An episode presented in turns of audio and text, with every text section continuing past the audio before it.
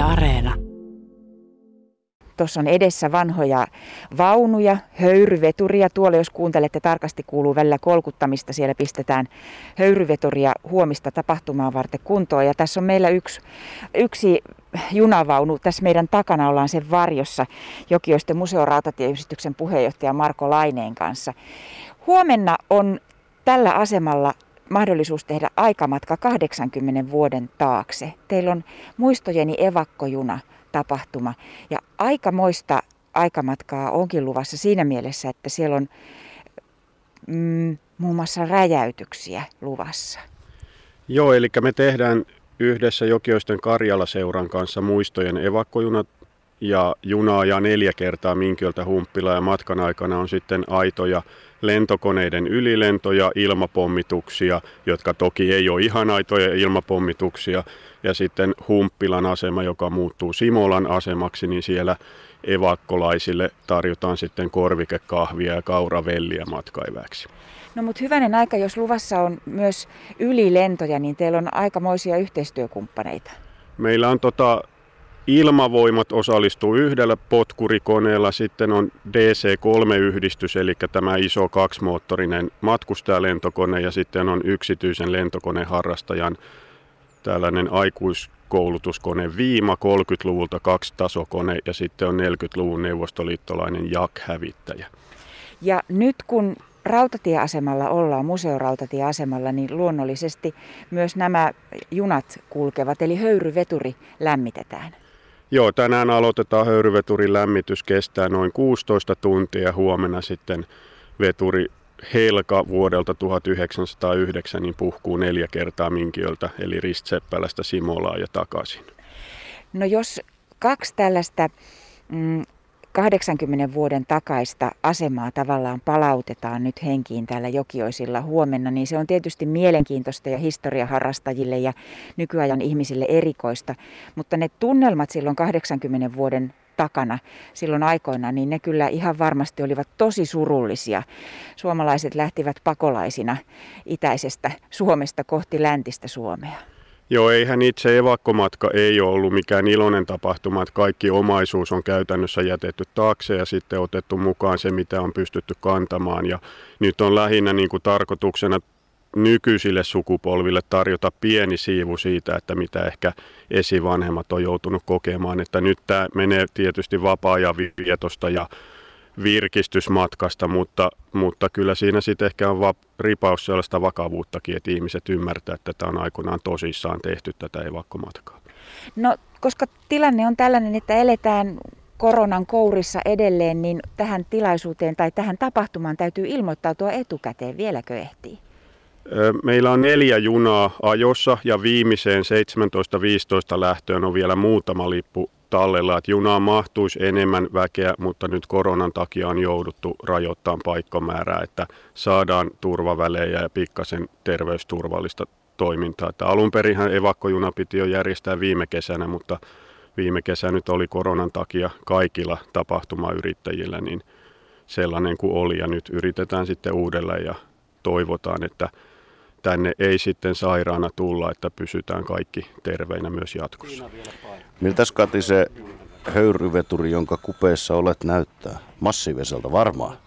Massiiviselta ja hienolta. Kyljessä lukee Tampereen konepaja Mekaaniska Verkstaden Tammerfors 1909, Linne et Jern, Linne et Jern ja Manufact AB numero 141. Paul Koskinen, siis aika komea kone sulla tässä alla. Joo, tässä on 55 tonnia rautaa alla ja Joo. takana tenderi, jossa 8000 litraa vettä, kolme kuutiota sopii puuta, pitkän matkan veturi. Paul seisoo tuolla veturissa ja minä, minä olen tässä Tervetuloa alhaalla. ylös. Tervetuloa ylös. Mennäänkö ylös? Joo. Jo vielä kuuma. Tuu Marko Laine sinäkin tänne. Oh, kone on kyllä aika vakuuttava. Paul avasi luukut, johonka sitten tungetaan hiiliä vai klapeja. Klap, näette, siinä näkyy koivupuuta. Sitä ei tungeta, vaan sitä hyvin järjestyksessä laitetaan sinne, että pesä on tiivissä, palaa hyvin eikä savuta, vaan tuottaa kuumaa. Minkä takia se pitää tänään jo aloittaa se lämmittäminen, kun huomenna vasta pitäisi ajaa? Meillä on semmoinen minimi 12 tuntia lämmitysaika sen takia, että kattila myötäytyy lämpötilan muutoksiin eikä tule rasituksia, joka katkaisisi sieltä rakenteita. Joo. Ne pysyy kattilat kunnossa. Mähän pyysin silloin Marko, että voitaisiko puhista vähän tänä aamuna, mutta vielä ei puhista, iltapäivällä ei. ehkä. Joo, vielä ei puhista, että tota, joskus alkuyöstä rupeaa paineita ja nousemaan ja aamulla sitten nostetaan käyttöpaineet, että tämä alkulämmitysveturissa on se tärkein, että se pitää tehdä rauhallisesti, on hitaan miehen hommaa. Että... Tämä ei ole hätäisen miehen hommaa, mutta sen lämmityksen aikana voi korjailla ja puhdistaa. Ja tässä näkyy kattilan veden korkeus, joka on sitten lämmittäjä hoitaa näillä syöttölaitteilla kattilaan aina vettä niin, että se pysyy niin sanotusti laillisissa rajoissa. Joo. Jos vesi pääsee liian alas, voi tapahtua sulaminen ja räjähdys tuolla tulipesässä. Ö, missä tämä on kulkenut tämä veturi silloin aikoinaan, kun se on aktiivikäytössä ollut? Tämä on liikennöinyt Lovisa Vesijärvi rautatielle, eli ollut kaperaiteinen yksityisrautatie tuossa Lahden ja Lovisan välillä, että vuonna 60 lakkautettu ja muutettu leveäraiteiseksi radaksi Lahdesta Lovisaan. Ja nyt se sitten tekee töitä täällä Jokioisten museorautateillä. Onko tämä jotenkin, onko sulla jotenkin juhlallinen olo, Paul, kun sä tuut tänne töihin ja rupeat valmistelemaan tätä lämmittämistä? No, tämä valmistelu ei ole juhlallisen olossa, tämä on tuskaa, mutta sit, kun, jos se pysyy kasassa ja pelaa, niin sitten se on juhlallista, kun saa junan liikkeelle tuosta. Sitten kun tuota väliä humppilaan meet, niin mm. huiskuttaako ihmiset radan varressa? No jos siellä joku on, niin kyllä me moikataan, jos ei siellä, niin kyllä sitten tulee. Lähteekö, onko tässä niin kuin, että sitten kun se pilli viheltää, niin sekö, sekö ei voi viheltää tässä vaiheessa, kun me ollaan täällä paikallaan eikä lähdetä mihinkään? Kaikki toimet vaativat sitä höyryn painetta. Ei edes, edes tuo kello ei toimi ilman höyryä tässä veturissa. että nyt ei saada mitään ääntä tästä. No kuinka usein niitä klapeja pitää sitten järjestelmällisesti tähän edessämme ammottavaan pesään, tulipesään työntää? Kyllä lämmittää joutuu käytännössä koko ajan tekemään, että seurailee tota veden korkeutta kattilassa ja lisää puita ihan säännöllisesti. Se että... on, se on tota, ja maastosta kiinni, eli Eli tota, ei, se, ei se ole semmoista jatkuvaa lappamista niin kuin elokuvissa, vaan että seurataan missä kunnossa kurkistetaan se pesä on. Jos siellä näkyy, että palaa reikä, niin siihen pistetään ja joku lisää. Aika vähän kerralla niin, että se syttyy heti niin se ei savuta, vaan se alkaa heti se puu tuottaa lämpöä. Eli se on semmoista hienoa pesänhoitoa, että silloin täällä on muutama puu. Just.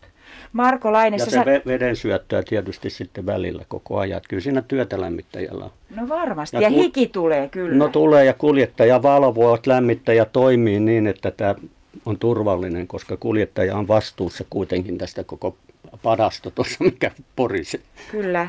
Marko Laine, sanoit äsken, että huomenna esimerkiksi teillä on kipinävahdit radan varrella. Joo, meillä on palojuna tuossa, eli dieselveturi ja yksi vaunu, jossa on sitten vesisäiliö ja moottoripumppu ja paloletkuja, niin päivystää radan puolivälissä ja seurataan tilannetta, että junastakin jo toki tähyillään taaksepäin, että jos alkaa savua nousta, niin juna peruuttaa takaisin ja veturista sitten heti vettä, että pyritään mahdollisimman aikaisessa vaiheessa. Ja toki toivotaan, että ei tule maastopaloja, mutta nyt on kuivaa, kuivaa niin ainahan kipinä ja kuiva maasto on semmoinen yhdistelmä. Että. Mm.